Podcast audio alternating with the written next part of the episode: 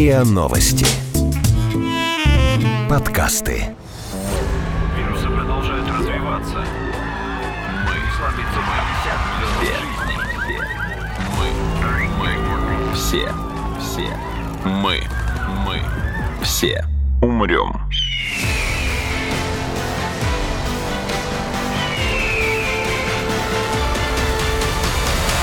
Мы все умрем.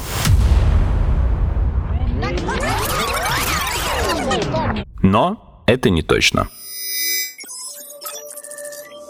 Здравствуйте! Это подкаст «Мы все умрем, но это не точно», где мы с научной точки зрения разбираем, что готовит Земле и людям обозримое будущее. Меня зовут Игорь Кривицкий, моей постоянной коллеги и соведущей Наташи Шашиной, к сожалению, сегодня с нами нет, но со мной два очень классных спикера. Сегодня моими гостями будут Илья Мартынов, научный руководитель Центра развития мозга. Илья, здравствуйте. Здравствуйте. И Кристина Ропельт, директор агентства международного сотрудничества, эксперт по межкультурным коммуникациям и спикер TED. Всем привет! Друзья, вы слушаете нас каждую неделю, ну, хотелось бы верить, и нам интересно узнать вас получше. Чтобы познакомиться со слушателями, мы время от времени проводим опросы. Сейчас как раз то самое время, поэтому, пожалуйста, если вам не сложно, пройдите наш новый опрос. Это займет не более пяти минут. Ссылка на него есть в описании этого подкаста. Мы продолжаем на этой неделе наш трехсерийник под общим названием «Идиократия», где мы разбирали, что приводит и приводит ли на самом деле к, так сказать, отупению человечества, к снижению интеллектуальных способностей людей на Земле. И сегодня мы поговорим о том, чего нам очень остро не хватило в предыдущем выпуске, про нашу зависимость от технологий, от гаджетов, от смартфонов. Мы все больше полагаемся на них, перекладывая на них все больше своих повседневных задач. Вырабатываем беспомощность и зависимость. Есть куча исследований, которые показывают, что постоянное использование телефона приводит к рассеиванию внимания, худшей работе памяти, ухудшению навыков общения, дофаминовой зависимости и ряду других нарушений когнитивных и социальных функций. Во-первых, действительно ли это так, а во-вторых, значит ли это, что от гаджетов в целом тупеют, а если смартфоны сейчас у всех, значит тупеют все и грядет идиократия. Коллеги, я хотел бы начать, наверное, с разговора все-таки про когнитивные функции. Я, как э, человек, считающий себя отягощенным интеллектом, волнуюсь за то, что я важные для меня люди из-за постоянного использования некого внешнего устройства могут в этих когнитивных функциях потерять. Есть ощущение, что информацию сегодня очень легко найти, но и поэтому ее очень легко забыть. Easy come, easy go. Например, лично я ну, постоянно достаю телефон проверить время, смотрю на время, прячу телефон в карман, и вот уже к тому моменту, как я его спрятал, я забыл, который сейчас час. Потому что вот, ну, информация просто проскользнула, не зафиксировавшись. А что тогда говорить о более сложной какой-то информации, если мне там, не дай бог, прочитать нужно будет какое-то предложение? Ведь это сущие биты данных, но абсолютно вот проскальзывают, не фиксируясь в, в сером, в белом, короче, ни в каком из веществ мозга. Правда ли, что легкий доступ и быстрый доступ к информации приводит к тому, что мы эту информацию начинаем запоминать с очень большим трудом. Ой, ну это очень-очень сложный вопрос. Во-первых, никто не знает, правда это или неправда. Исследований мало хороших на эту тему, потому что нужно исследовать, исследовать и исследовать. Честно-то говоря, у нас и гаджеты в таком открытом доступе широком не так давно относительно появились. Но то, что мозг старается все время сэкономить энергию, если у него есть возможность, это его, в общем-то, его эволюционная прерогатива, он так живет, он так функционирует. Вот, и если есть возможность это, как пытается считить как-то, да, схитрить, э, то, конечно, он будет это делать. Вот. А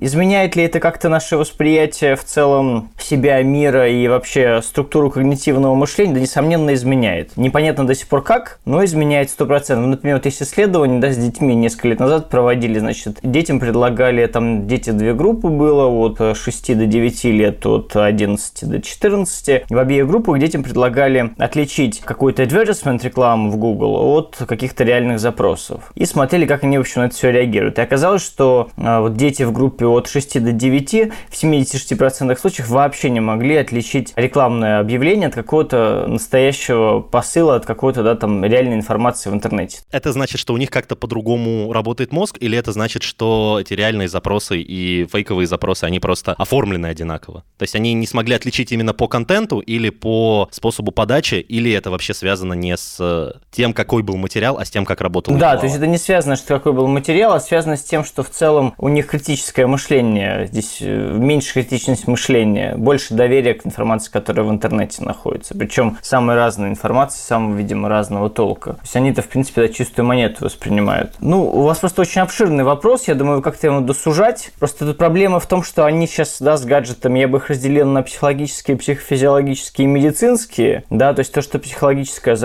у нас есть как бы, да, привязанность, опять же, через нашу социальность, через общение, да. Но об этом я хотел поговорить позднее, на самом деле. Это отдельный большой блок вопросов. То, что когда есть, опять же, возможность, э, что называется, как-то, говорю еще раз, да, переложить часть работы с мозга на какое-то внешнее устройство, но мы же ведь в свое время встроили, как говорится, палку-то э, в нашу манипулу. Правильно? И палка стала продолжением нашего тела. Гомункулус увеличился, Пенфилда. Гомункулус – это такая структура в мозге, в сенсорной коре, которая отвечает за схему тела. То есть, по сути, у нас в схему тела можно что угодно встроить. Можно лопату эту, да, под названием телефон или планшет, сделать предложением собственной руки. И поэтому таким образом она просто станет как бы частью вас. И то, что, ну, неважно, это палка будет или смартфон. То есть для мозга, опять же, нет никакой разницы. В свое время, когда появились логарифмические линейки, да, не нужно было заучивать таблицы Брадиса. Потом, когда появились калькуляторы, э, отпала необходимость считать многие вещи в уме. И сейчас, кстати, учителя жалуются, что в целом дети стали хуже считать в уме. И для них это какая-то трагедия. Говорю, и что? Понимаете, и что? Да, а ученые там сто лет назад считали трехэтажные дроби, да, там все эти биномы Ньютона вручную. Сейчас это делается в статистике в СПСС в пакете. Вы представляете, если я буду все эти обсчитывать тысячи электроэнцефалограмм вручную? Ну, с ума же можно сойти. Зачем вообще этим заниматься? Поэтому, конечно, даже ученые, опять же, которые такие все умные, там, переумные, если есть возможность где-то схалтурить и схитрить, и, как говорится, что-то не делать, они это будут перекладывать на компьютер, там, на калькулятор и так далее. Так что какой-то большой каких-то страсти мордасти я бы здесь не разводил на этом, в этом поле. Просто считаю, что действительно, конечно, когда появляется инструмент, то мозг где-то просто, скажем так, эту информацию туда... Он предполагает, что, точнее, эту когнитивную функцию можно туда переложить. Вот и все. Ничего в этом страшного нету. Кристина, как вы считаете, это логистика, это управление собственными ресурсами или это выученная беспомощность? Если мы не можем теперь практически без э, этих гаджетов, ну, без того же калькулятора, окей. Я помню, как я сам иногда перепроверял какие-то простейшие алгебраические действия, просто потому что, на всякий случай, потому что у меня вот в мозгу не было уверенности в том, что я посчитал все правильно, хотя да, я посчитал правильно, это сложение, come on. Я все время вспоминаю нашего преподавателя математики, которая говорила, что вы делаете, зачем пытаетесь считать на калькуляторе, ведь сами же себя обманываете, потом из кармана калькулятор не достанете, ведь не проверите, когда в жизни в реальной придется что-то считать. Хочется все время с ней теперь пообщаться на эту тему, но пообщаться на эту тему с ней, кстати, можно во многом благодаря тому, что есть гаджеты, благодаря тому, что есть интернет, и благодаря тому, что она тоже зарегистрировалась в социальных сетях. А я хотела бы чуть-чуть на другой вопрос обратить внимание в контексте того, что вы спросили, Игорь, в самом начале. Мне хочется обратить внимание на то, зачем мы этой информацией пытаемся пользоваться. Если мы смотрим на часы для того, чтобы свериться с нашим внутренним расписанием, свериться с ритмом, свериться с тем, ждет ли нас товарищ коллега Вася Пупкин сейчас или ждет у нас попозже, сейчас мы будем записывать подкаст или мы уже на него опоздали,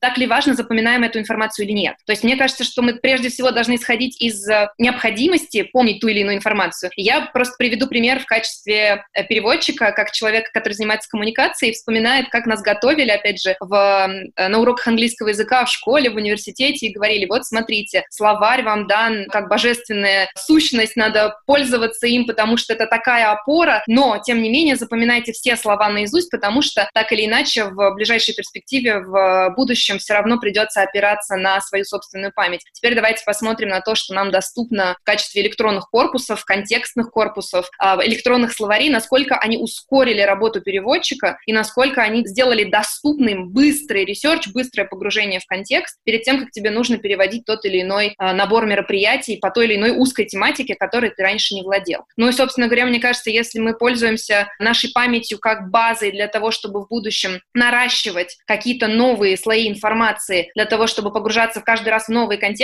это ли не прекрасно? Я, в общем-то, в этом смысле совершенно только за то, чтобы мы могли полагаться на то, что кто-то другой, пока что более примитивный в лице машины, может сделать вместо нас. И если мне не нужно помнить все латинские крылатые высказывания для того, чтобы воспроизвести их впоследствии на каких-то переговорах, я могу быстро проверить их прямо за долю секунды, находясь в переводческой кабине, даже будучи синхронным переводчиком, это ли не прекрасно? Я за это время могу выучить массу других контекстов, истории из популярной культуры, которые все чаще будут всплывать использовать в переговорах и апеллировать к ним вместо того, чтобы заучивать наизусть, например, какие-то старые поговорки или запоминать какой-то странный формат специфической терминологии, которая мне никогда не понадобится. Угу. Ну, то есть, если сделать маленький подытоживающий ответ на этот вопрос, то хороший пример, который привел Илья. То есть, в свое время мы научились пользоваться палкой и перестали полагаться на грубую физическую силу. Получается, сейчас произошло то же самое, только с мозгом. Мы встроили некую внешнюю базу данных в наше когнитивное поле, и теперь пользуемся ей вместо того, чтобы полагаться на наши сырые биологические возможности. Да, но при этом мы не разучились пользоваться рукой, и, кажется, пока еще не разучились пользоваться мозгом. То есть в случае, если... Я знаю людей, которые опровергают этот тезис фактом своего существования.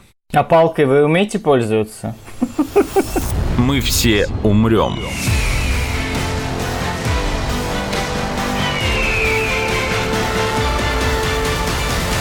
Но это не точно.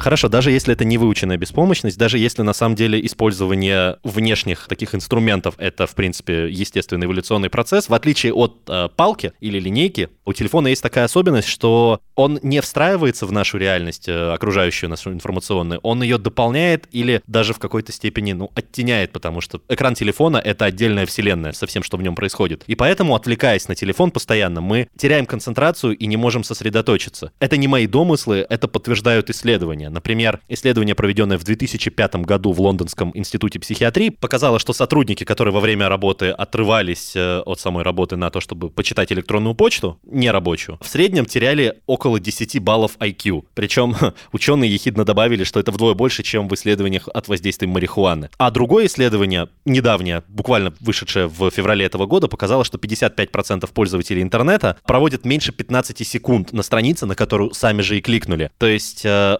телефон и контент из него исходящий устроен так, что его очень много, он очень яркий, и мы не можем сосредоточиться. Поток информации слишком мобильный, и мы внутри этих гаджетов не можем толком зафиксироваться на какой-то информации. А еще и с учетом того, что нам надо на окружающую действительность реагировать, это вызывает очень большую рассеянность внимания и отсутствие его концентрации. Может ли это стать нормой и говорит ли рассеянность что-то об э, интеллекте человека? Можно ли рассеянного человека назвать глупым? Я упрощу вопрос. Слушайте, я просто хотел сказать, что такую вещь, что, может быть, вы не очень правильно употребляете термин выученная беспомощность, потому что выученная беспомощность, она, как правило, проистекает все-таки от воздействия стороны других людей. С телефоном я просто бы сказал, что это скорее уже такая ОКР, невротическая просто конструкция. Она может проистекать из каких-то нарциссических, например, особенностей личности, когда человек перфекционно подходит, например, к своей жизни и старается все максимально перепроверить. Вот, кстати, вот вы говорите, что, допустим, да, вы там перепроверяли на калькуляторе какие-то примеры и так далее. Это, кстати, установочные кстати сказать, вещи, в общем-то, психологического характера. То, что есть вот ОКР, вот, например, могу привести примеры, вот психиатры же, кстати, изучают, что а, мужчины, которые активно сидят на всяких этих приложениях, там, Тиндер и прочее, на сайтах знакомств, у них уже просто это психологически, да, они тянутся, у них уже палец просто невротически дергается, чтобы проверить, слеснуть телефон, чтобы перепроверить, написала ли ему там какая-нибудь очередная девушка и так далее, и так далее. То есть у него, в принципе, появляется такая психологическая зависимость от какой-то функции, которую, собственно, телефон несет. В более в общем таком, да, варианте у нас у многих-то даже может быть ОКР, проверить мессенджеры, вдруг мы там пропустили сообщение, потому что нам кажется, это может быть что-то очень-очень важное, причем оно мнимо, да, важное, потому что, как правило, это, ну, в большинстве случаев какая-нибудь ерунда, да, там какие-нибудь там открыточки, какие-нибудь смайлы, да, которые мы посылаем друг другу,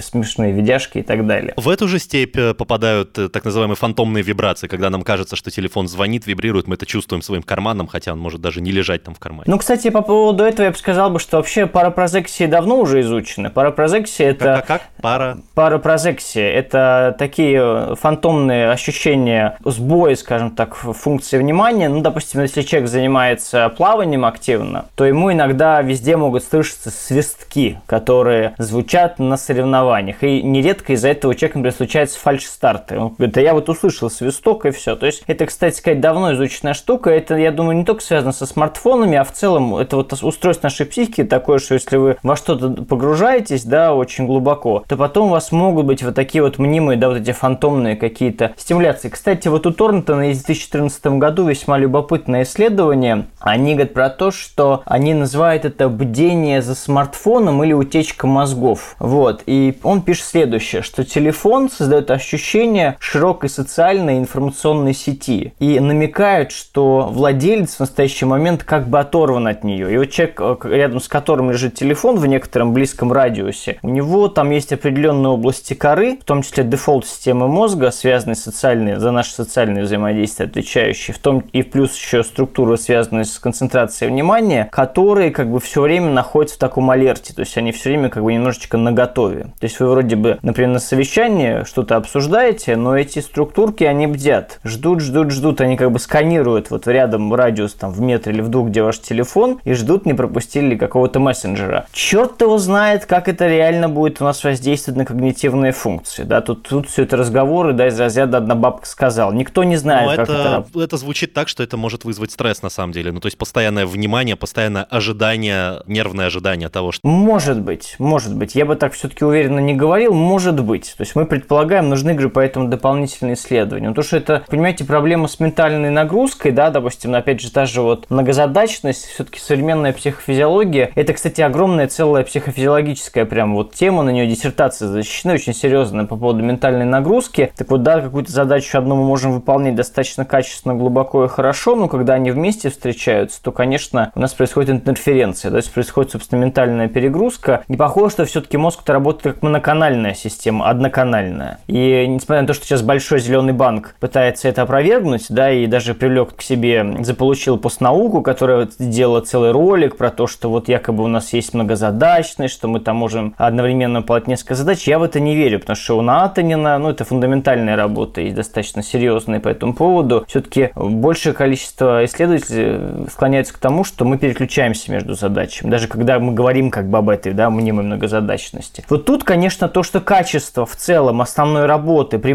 бдении за телефоном может падать, скорее всего, так. Скорее всего, так происходит. Ну, то есть, да, внимание рассеивается из-за наличия многих источников информации, либо из-за поиска постоянного... Просто тут очень важно, что мы нейрофизиологические корреляты это увидим. Мало ли там, чем мы там все думаем. Вопрос в том, что когда мы это в мозге начинаем видеть, это уже другой вопрос. Кристина, вы мне, пока мы готовились и заранее общались, э, вы мне рассказали, что вы практикуете э, digital детоксы. Как человек, который практикует digital детокс и временный отказ э, от гаджетов, расскажите на своем опыте, либо на опыте и или на опыте, который вы видели, действительно ли люди, которые отказываются на какое-то время от использования постоянного гаджетов, телефонов, они как-то более внимательные, более спокойные, или же на самом деле этого не происходит? Не знаю, мне сложно ответить на вопрос, действительно ли они или я становлюсь более внимательной, и может ли на внимательность в целом повлиять отказ от телефона и других гаджетов на три дня. Для этого, мне кажется, Илья может провести целую серию экспериментов, и только тогда, после публикации нескольких научных работ, можно будет сделать... Ну хорошо, а может менее нервными тогда? Да, но тем не менее, я буквально на две секунды вернусь к мысли, которую озвучил Илья, и поддержу его, несмотря на то, что у меня нет научного бэкграунда, подтверждающего эту мою интуитивную мысль, но действительно и как переводчик, и как преподаватель могу сказать, что переключение между языками, например, в том же синхронном переводе, когда у некоторых людей возникает ощущение, что мы одновременно слушаем, запоминаем, переводим в голове и высказываем на другом языке то или иное предложение, это абсолютно мгновенная работа мозга, поэтому и называется синхронный перевод, да, simultaneous interpretation, то есть он делает мгновенно и синхронно параллельно. Это далеко не так. Мы действительно делаем эти действия последовательно и переключаемся между языками крайне быстро, то есть в нашем мозгу просто происходит крайне быстрая смена деятельности, и именно поэтому синхронные переводчики — это те люди, которые являются в группе риска для того, чтобы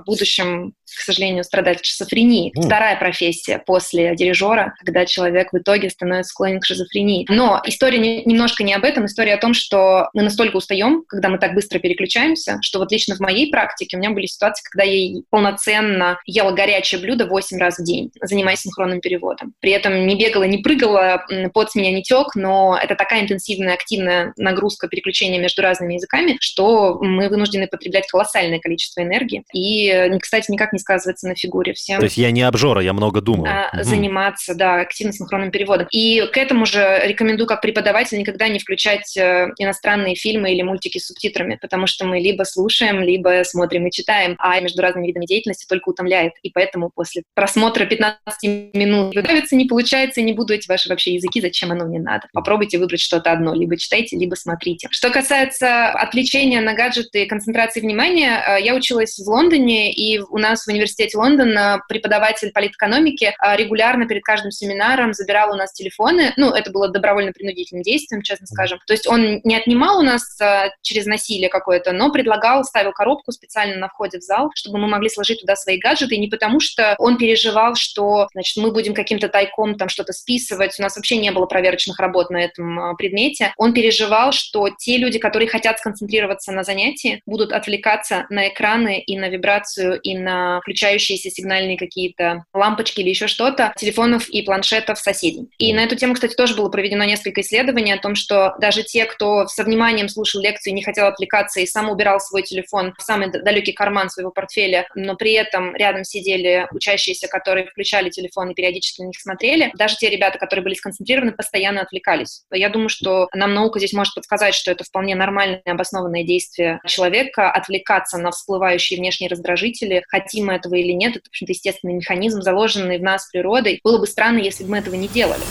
Мы все умрем.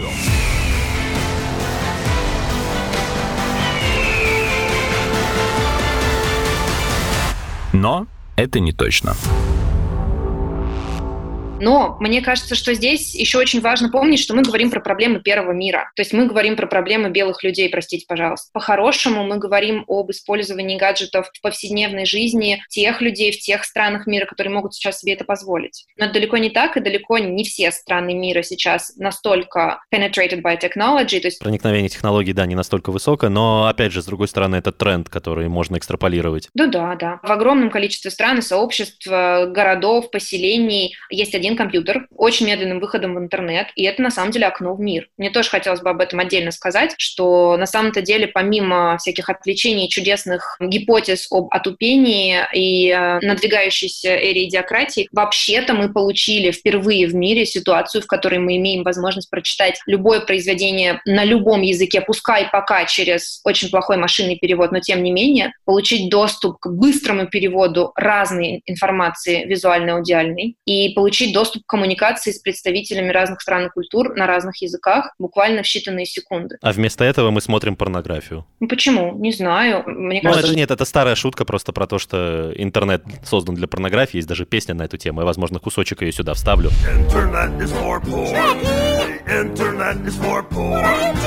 Why you think the net was born, born, born, born? Mm-hmm. Занимательно. Нет, кстати, по поводу того, что интернет создан для порнографии, у нас вот, э, если позволите, я ставку скажу, что у нас э, в Музее мозга есть там рекламный отдел, и девочки, в общем, ковыряли-ковыряли статистику, ну, ушли, в общем, в рекламу, да, по рекламе, и действительно, в общем, 75% запросов, они, конечно, в общем, э, на контент определенного содержания, как вы понимаете. В общем, да, и если посмотреть, то процент, конечно, несопоставимый. То есть, если взять весь, весь, весь, весь вообще контент в мире и и, опять же, сопоставить с контентом эротического содержания, то там больше 70% контента эротического содержания, да. В общем, я к чему это говорю? К тому, что на самом деле ничего не меняется. Вот. Кстати, еще хотел сказать по поводу страшилок всех этих, да, что вот э, Сейчас, там... Извините, гад... я просто тут вспомнил еще одну отсылочку, да, тут можно вставить или просто сказать, что, как говорил доктор Кокс в сериале «Клиника», я уверен, что если из интернета уберут порно, там останется лишь один сайт с названием «Верните порно». Примерно так, да. Примерно так, да. И вот это вообще в целом... Причем, кстати сказать, запросы-то происходят из стран э, не третьего мира-то на этот контент. Вот. Это тоже, кстати, известно. Так вот, э, да, вообще чек же существо очень парадоксальное. Да, мы сначала все требуем перемен, а потом очень долго ностальгируем по тем временам, которые были до перемен. Вот. Кстати, вот, например, взять поколение наших бабушек-дедушек, вообще-то говоря, аналог Телеграма и WhatsApp был уже тогда, потому что изобрели тогда Телеграм. И, кстати, были вот, и выходили критические статьи, если посмотреть советское, кстати, время, кстати, хронику там британских и американских СМИ, когда люди стояли и просто там строчили друг другу в телеграммах какие-то километры совершенно строк всяких сообщений. То есть, короче говоря... Мы сейчас имеем в виду телеграмму мы, а не телеграм как мессенджер. Ну, я понимаю, да. Я имею в виду, что, ну, телеграм как устройство, я имею в виду. То есть, был телеграм как устройство, Телеграф. люди приходили и, соответственно, рассылали эти бесконечные телеграммы друг другу. То есть, вообще, когда то есть, появилась эта возможность, да, так вот коммуницировать, все очень-очень радовались и вообще это преподносили как великое какое какое-то изобретение, да, и что, в общем, все теперь будущее изменится. А теперь эти же бабушки и дедушки ворчат на нас, что мы там сидим и в мессенджерах строчим что-то друг другу, забывая про то, что они когда-то там 60-70 лет делали примерно то же самое, когда появился Телеграм. Ну и вот, кстати, классный момент для того, чтобы перейти к разговору про то, как гаджеты и технологии влияют на наши не когнитивные, а социальные функции. Как только что заметил Илья, ну и в принципе на самом деле это заметно невооруженным глазом, технологии трансформируют наше общение. Помимо того, что мы можем общаться мгновенно на любое расстояние, они меняют и формат этого общения. Мы возвращаемся к наскальной живописи и к иероглифам, потому что мы предпочитаем теперь общаться смайликами, гифками, картинками, вместо того, чтобы выражать свою эмоцию текстом, ну или мемами, в принципе. Это во-первых. Во-вторых, важные какие-то и красивые моменты мы стараемся друг другу теперь не рассказать, а зафиксировать их на фото или видео, а потом показать. Да и, в принципе, появились новые форматы общения, ну как новые, ладно, на самом деле. Сейчас просто активно развелись такие форматы общения, которые раньше были менее доступны. То есть теперь чаще, очень часто люди пишут друг другу текстом вместо того, чтобы поговорить вживую, либо то, что Кристина любит, а я считаю извращением, э, отправляют друг другу голосовые сообщения. Суть в том, что технологии трансформируют наше общение. Нам кажется, что у нас огромное число социальных контактов единовременно, и при этом мы общаемся не так, как мы общались бы с человеком вживую. Давайте сузим, давайте сконцентрируемся именно вот на том, что мы сейчас используем другие медиумы для передачи своих эмоций. Мы не выражаем их мимикой или словами, мы пытаемся взять какой-то вот уже заранее другими людьми за нас созданный кусок эмоции и показываем его другому человеку. Вот, типа, смайлик, который плачет, типа, смотри, мне грустно. Я бы здесь, наверное, ушла в долгую дискуссию часа на 2-3, но мы не располагаем таким временем, так. поэтому единственное, что хотелось бы здесь отметить, самое главное, это то, что мы все очень разные. И даже с точки зрения наших э, культур, в которых мы выросли, именно культурных контекстов, где, например, в Корее не принято среди мужчин взрослого возраста демонстрировать даже на уровне личного общения друг с другом эмоции на лице. Принято иметь некий покер-фейс, и это является таким форматом коммуникации. Да, есть культуры, где эмоции принято выражать очень ярко и очень сильно. И здесь, э, да, думаю, не буду приводить э, пример ни Латинскую Америку, ни Италию, вы прекрасно знаете массу таких примеров сами. Просто хочется отметить, что мы действительно разные не только с точки зрения этих культур, но и с точки зрения наших самых любимых и самых простых для нас методов восприятия. Кто-то из нас действительно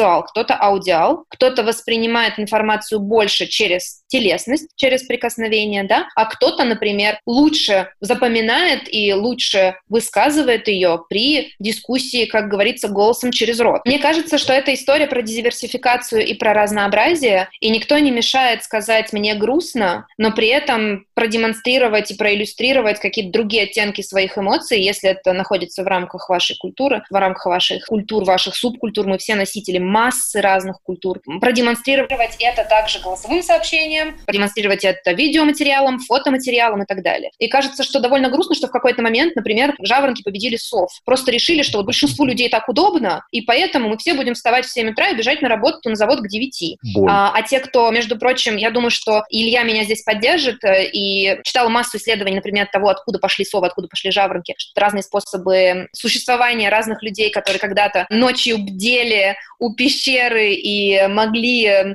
поддерживать себя в здоровом, адекватном состоянии всю ночь, а почему-то про, про сов все забыли. В этот момент хочется спросить, почему забыли про аудиалов, да? почему забыли про, про визуалов? Вообще-то визуальный контент приемлем нами гораздо больше, чем текстовый, в принципе, как виду, насколько мне известно. Но я здесь передам слово Илье, я думаю, он гораздо корректнее выступит. Да, кстати, по поводу статистики, у нас э, в 19 веке подавляющее большинство людей было жаворонками, а вот сейчас как-то немножко процентовка софта э, сместила, да, вот это, эти показатели. Это, кстати, связано, опять же, с технологическим прогрессом, да, с развитием, да, искусственного освещения и так далее. Но, кстати, наука говорит вот о чем. По поводу нашего общения, все-таки, видимо, несмотря на то, что культурный-то контекст у нас разный, но надо иметь в виду, что... Вот, кстати, Андрей Владимирович Крупатов как-то, вот я с ним тоже об этом и лично разговаривал, он об этом говорит публично, по поводу того, что мы общаться друг с другом уже практически разучились, потому что слушать-то вообще друг друга уже не умеем. То есть мы э, сейчас вот все хотят как-то, да, выдавать информацию, но никак и не быть вот этими контейнерами, да, не работать, не контейнировать информацию от других людей. Я думаю, что это отчасти еще связано с тем, что действительно вот есть число Донбар, да, число наших социальных контактов, которое не превышает обычно больше 200. И похоже, что наши-то предки, которые, кстати, не так, мы достаточно молодой вид, потому что всего э, Homo sapiens 10 тысяч поколений. То есть мы реально молодые ребятки-то еще. Так, если посмотреть по молекулярно-генетическим часам. А наши предки, которые жили вот, ну, около пещерной уже, тогда в первобытных общинах, там община была максимум 200 человек. То есть в целом вы за всю свою жизнь встречали 200 людей. Можете себе представить? Все, вот ваша аудитория. И, конечно, каждый из них, для каждого человека была своя отдельная подробная ячейка. То есть ты понимал, что это Вася Пупкин, он живет у пятой пещеры, у, у Васи Пупкина вот такие-то увлечения, он делает это, это, это, увлечен вот этим, вот этим, вот этим. И с ним надо общаться вот так. Да, и он там, может быть, со своими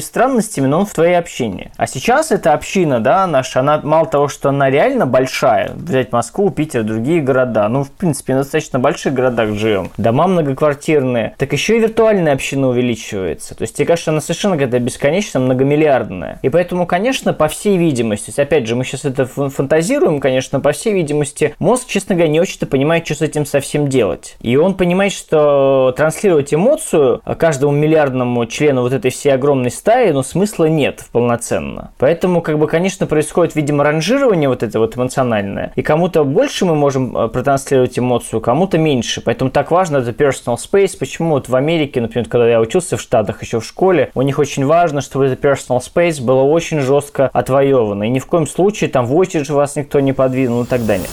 Мы все умрем.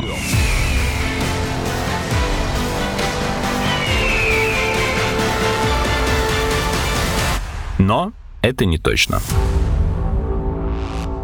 Мы, кстати, делали исследование, когда в магистратуре учился, мы делали исследование, небольшое исследование, небольшая выборка, меньше 30 человек было, там 26-27, как так было человек. Мы просили людей на неделю отказаться от использования, это был 2011 год, отказаться от всякого рода там смайлов, скобок, там подмигиваний и так далее, и смотрели, что с ними будет. Вот. А тогда еще WhatsApp не набрал такой, он только-только появился, тогда голосовых сообщений никаких не было ни ВКонтакте, ни мессенджеров толком не было, и все пользовались контактом и ICQ. Вот. Но Э, люди примерно разделились так. 50% в панике кричали, что у них начались проблемы из-за того, что они не ставят смайлы, скобки и так далее. Вплоть до того, что даже в межличностном контакте, вот одна девушка говорила, что ей пришлось перезванивать даже боссу своему там начальнику и объяснять, почему там вот она так сурово с ним разговаривает. 20 с чем-то процентов сказали, что они как-то, ну вот да, были какие-то там у них действительно вот недопонимания, но в целом они справились. И оставшаяся процентовка там тоже 20 с чем-то процентов сказали, что серьезных каких-то изменений они не заметили, они просто, им пришлось как бы какие-то вещи больше пояснять, вот и все. То есть это, собственно, вот, Кристина, к вашему пассажу по поводу того, что мы все разные, опять же, у всех лингвистический навык разный, да, наработанность, да, в целом э, начитанность, как говорил Лев Владимирович Щерба, что мы знаем язык километрами прочитанных строк, сколько человек читал, сколько он вообще может из себя выдать, как он может э, свою мысль донести до другого. Я думаю, здесь, видите, еще, опять же, э, видимо, это тоже имеет значение в целом, с кем вы общаетесь и как. То есть, если человек в целом трех трех слов в жизни не может связать, то, может быть, ему действительно проще этим пиджином вот этим, да, пользоваться этими смайлами. Поэтому, конечно, э, тут это надо тоже учитывать. Поэтому я к чему это говорю? К тому, что я просто думаю, что в целом, даже если было бы живое какое-то общение, просто люди, например, не воспроизводили какие-то паттерны, например, там, ну, вот люди почему, да, вот улыбаются, да, гипертрофированно. Вот, кстати, помните, вот эти рукопожатия, улыбки у американцев, mm-hmm. это же, по сути же, исторический процесс, когда если ты не улыбнешься и руку не протянешь, тебя же застрелить могут просто. Конечно, на Диком, ну, Диком Западе. У меня просто вопрос был скорее про не про трансляцию, а про восприятие этих эмоций. То есть э, реально эмоциональная палитра-то она гораздо богаче, чем то, что нам предлагают смайлы. И восприятие тоже очень разное, и да, эмпатия да, да, у людей да. тоже очень разная. И к тому, что говорит Илья, я прямо полностью его поддерживаю, несмотря на то, что виртуально. Всегда хочется уточнить, что мы любым нашим дополнительным способом коммуникации расширяем возможности воздействия на другого человека и увеличиваем шансы, что он воспримет воспримет нас корректно. Это ровно к вопросу об отсутствии эмоций, смайлов и так далее. Именно а поэтому... вот как раз мое опасение, извините, что перебиваю, Кристина, просто мое опасение как раз наоборот в том, что мы используем более простую палитру, мы используем набор каких-то базовых вещей, который может не совпадать до конца с реальностью, и поэтому мы разучимся воспринимать реальные эмоции, то есть пока вот не совпадет лицо человека с этим смайликом, условно, мы не поймем, что ему грустно, весело, тошнит его, там, взрыв мозга и так далее. То есть у нас зеркальные нейроны у нас не атрофируются, или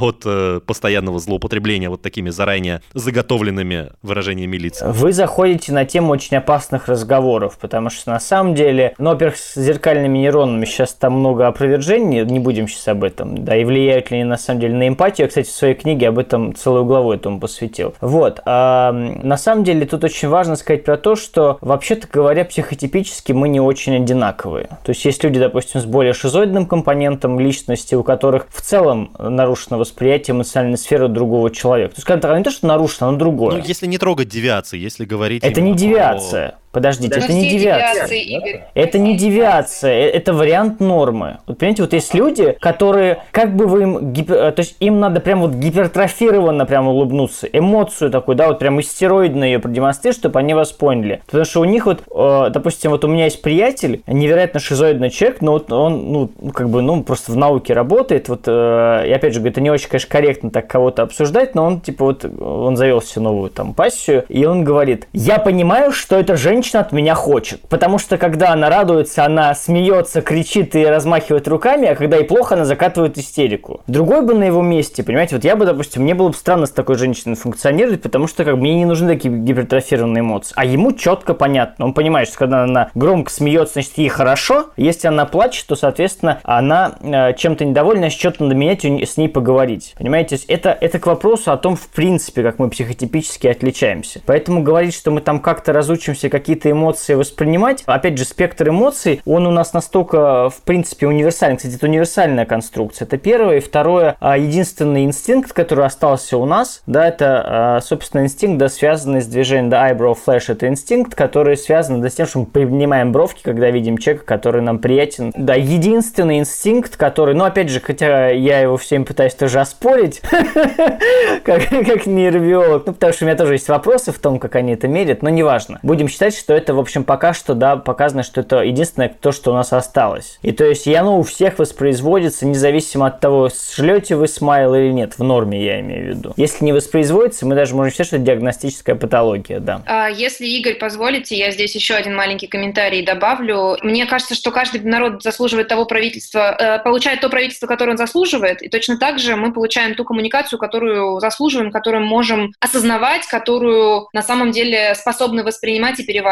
То есть вполне возможно, что проблема не в том, что мы себя атрофируем этими эмодзи и вот этими форматами, а мы воспроизводим ровно то, на что способны. И в этом смысле есть люди с действительно отличным пониманием собственных эмоций и высокой эмпатией, способные различать эмоции других людей. И точно так же есть люди, которые категорически не понимают и не чувствуют собственных эмоций и не воспринимают эмоции других людей. К вопросу о работе с любым психологом уверена, что так или иначе практически каждый, кто работает с психологом, сталкивался с вопросом, что ты сейчас чувствуешь, и попробуй оценить это по шкале от 1 до 10. Я периодически работаю с э, своими клиентами, когда мы делаем межкультурный консалтинг, э, когда та или иная компания выходит на другой рынок, мы пытаемся объяснить, что, во-первых, эмоции разные. То, что мы можем считывать у себя в культуре, может не считываться в другой культуре просто потому, что людей иначе воспитывали. Например, опять же, приводя пример мужчин некоторых азиатских или восточных стран, что говорят мужчине? Сохраняй покерфейс, не плачь, не проявляй никаких эмоций. Мальчики не плачут. Да, мальчики не плачут, мужчины не плачут и так далее. Про эту несчастную историю с э, зажатыми эмоциями в разных странах мира, в разных эпохах не хочется сейчас поднимать телегу, но тем не менее, насколько мужчина, который никогда не плакал, никогда не, не воспроизводил никакие эмоции, ему всегда это было запрещено, это каралось и так далее, сможет потом осознать, какую эмоцию пытаются ему донести в его окружении. Женщины, мужчины, неважно. Насколько женщине, которые говорили, не, не испытывая удовольствия, не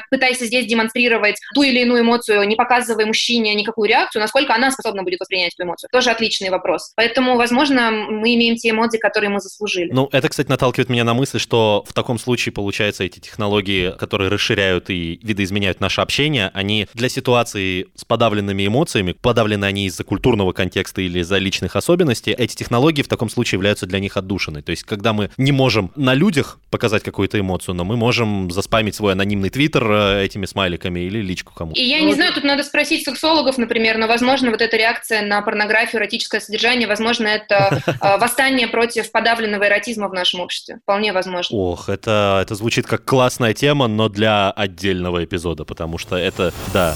Мы все умрем.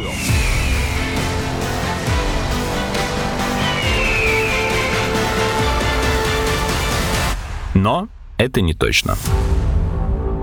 Я, кстати, вообще хотел здесь еще сказать такую вещь, что вот, э, ну, к вопросу вообще о том, о чем мы там делаем в виртуальном мире, вот по сути же, на самом деле, все эти компьютерные игрушки, смартфоны, планшеты, мы же вот работаем тоже вот с детками в наших центрах, это, по сути, уход от реальности у детей. И когда детям предлагают что-то другое, допустим, там, конфету какую-то, да, там, поход в аквапарк, еще что-то, ничего не работает. То есть они вот, если схватили планшет, они его не выпускают. Но, кстати, вот мы знаем, что вот есть просто такие вот детки, у которых э, такого вот психотипа, у которых вот планшет им дает такую, скажем так, такое ощущение субъективного локуса контроля ситуации. Потому что, допустим, вот если ты программист, ты программируешь, у тебя если n равно нулю, то n в твоем мире всегда равно нулю. То есть вот они кодифицируют, да, вот этот язык, и поэтому общение, видимо, с планшетом по компьютерам дает им ощущение какой-то такой, может быть, даже безопасности, потому что они контролируют этот мир. То есть он у них субъективно, мир контролируем. Такой вопрос. Это, в принципе, можно экстраполировать на ну, практически всех людей, а, независимо от культуры и возраста? Думаю, что нет.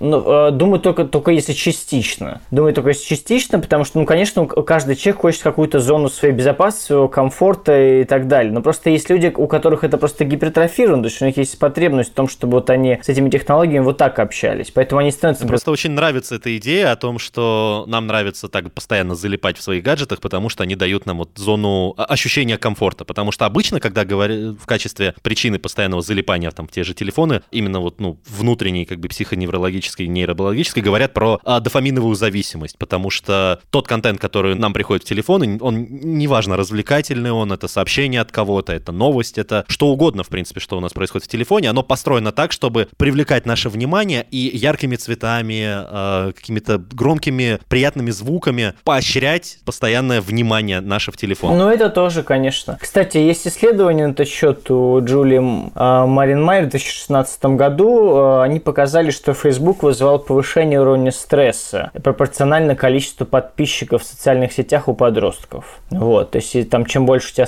подписчиков, чем больше ты ожидаешь лайков, и, допустим, если количество лайков не соответствует ожидаемому, то у тебя, естественно, стресс. Ну, это по теории Симонова, когда мы теория эмоций, ожидаемая, да, разница ожидаемого и получаемого. Вот, поэтому в целом, но в целом я бы не сказал, что это проблема прям социальных сетей, это скорее проблема вот этого человека, который просто зависит от локуса внешней оценки. Но социальные сети гипертрофируют это, потому что они дают нам быстрый и очень наглядный показатель э, того, насколько как бы у нас э, развиты социальные контакты и того, насколько информация, которую мы да, я, я единственное вот хотел добавить быстро как физиолог, что на самом деле а, меня скорее другие вещи действительно беспокоят у детей, потому что есть ряд именно медицинских проблем, например, проблемы там с, со зрением, да, там спазм аккомодации за счет того, что у нас фокусное расстояние до хрусталика примерно одинаковое, на одном расстоянии держат дети планшет, смартфон, у них целлярная мышца, которая аккомодирует хрусталик, да, ближе-дальше приближает, ну, позволяет фокусироваться, она все время напряжена, то есть она спазмирована. Плюс есть проблема с осанкой, вот у меня коллеги из Стартовского университета. Они занимаются физиотерапией, и они изучали вот вопросы того, как э, вот эта вот вынужденная поза, когда мы так сидим, да, или стоим и держим, смотрим планшет, они показали, что в 4 раза увеличивается по закону рычага там вес головы, да, там 24 килограмма она становится, это, не,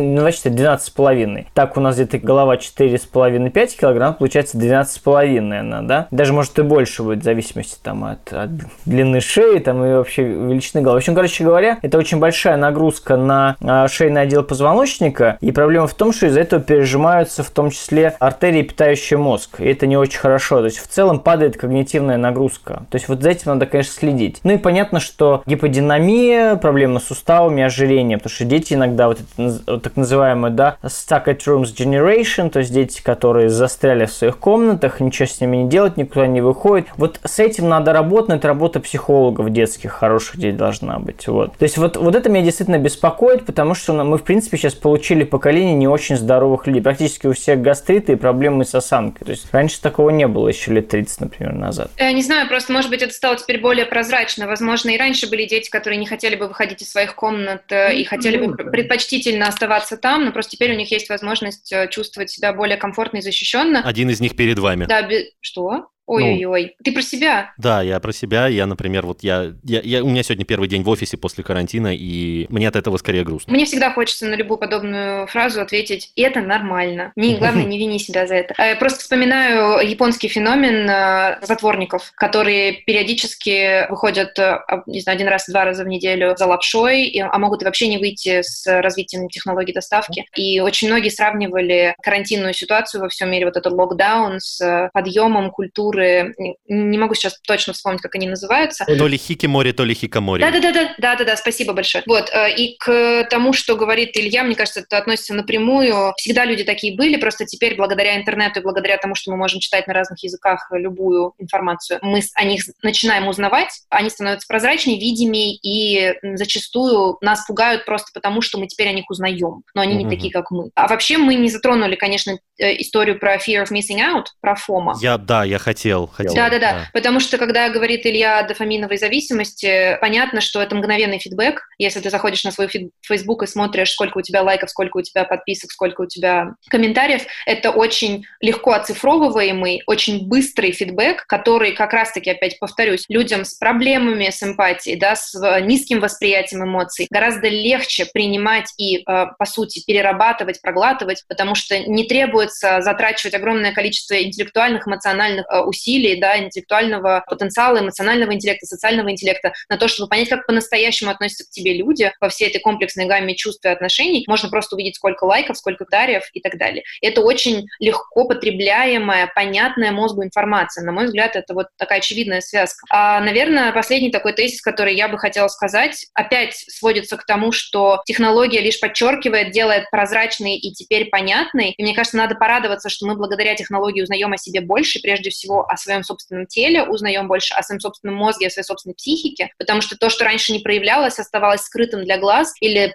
придавалось астаркизму и вообще осуждалось, мы теперь видим результаты воздействия технологий на нашу жизнь, на наше тело, и можем с этим как-то работать, по крайней мере, это как-то осознать. Лично для меня очень показательной ситуации был такой старт карьеры бизнесмена, когда ты только-только открываешь бизнес, ты переживаешь, что вдруг что-то пойдет не так, а вот у меня теперь сотрудники, мне надо платить зарплату, нужны же проекты, как-то нужно зарабатывать деньги, это большая ответственность, и ты живешь по-настоящему в обнимку с телефоном, с твой лучший друг, потому что что делают клиенты? Звонят, пишут, что нельзя сделать? Пропустить их сообщения, потому что пропущенный контракт — это пропущенные деньги, а потом проблемы зарплаты, как же быть и так далее. Соответственно, я вспоминаю свои первые годы работы бизнесмена. Это действительно тотальный цифровой ад, когда ты по-настоящему живешь с этим телефоном и боишься пропустить. Но как только ты понимаешь, что вообще-то бизнес работает. Вообще-то ты профессионал. Вообще-то тебя признали. И самое главное, внимание, ты себя сам признал. Ты перестаешь зависеть от этого локуса внешнего признания, да, как правильно говорит Илья. Ты начинаешь понимать, что по-хорошему тебе достаточно и внутренней оценки, и уже подтвержденной оценки извне. Ты перестаешь ждать каких-то вот этих бесконечных звонков, контактов, сообщений, перестаешь бояться, что не дай бог клиент подождет лишнюю минуту, начинаешь спокойнее к этому относиться, и мне кажется, вот это внутреннее спокойствие передается мгновенно и транслируется на наше отношение к технологии. Ты перестаешь быть таким зависимым от этого, потому что, по крайней мере, изнутри себя обретаешь некую независимость. Ну, Кристина, ты украла мой финальный тезис. Я хотел закончить как раз тем, что технологии не сделали нас новыми в плане наших когнитивных и социальных функций, а лишь э, подчеркнули, раздули, сделали заметными те процессы, которые и так в нас происходили. И таким образом, а, можно сказать, что наши новые способы общения и мышления с использованием гаджетов — это не деградация, а наоборот, это естественный процесс и эволюция. В эту же степь, кстати, на самом деле очень хорошо ложится высказывание, я, к сожалению, не помню чье, но я слышал его на классном э, иностранном TEDx или TED Talks, которое говорило о том, что, по сути, благодаря телефонам и гаджетам мы стали киборгами. Это не замена мозга, а полноценное его продолжение. Поэтому я делаю вывод из нашего сегодняшнего разговора и, в принципе, из всех трех эпизодов, посвященных идиократии, тому, что нет, она не грядет, и, в частности, она не грядет из-за технологий. Если уж технологии что-то и сделают, то, наоборот, помогут нам подольше продержаться умными, общительными и социальными. Большое спасибо, Илья, и большое спасибо, Кристина, за то, что пришли и приняли участие в записи этого подкаста. Вам спасибо, что пригласили. Ура, до новых встреч! До новых встреч!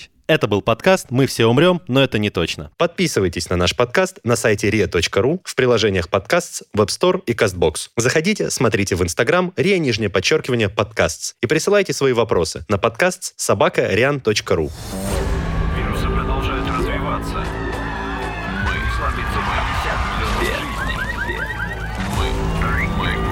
Все, все, мы, мы, все умрем.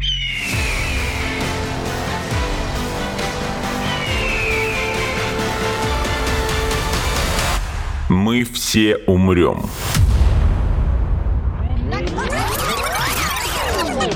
Но это не точно.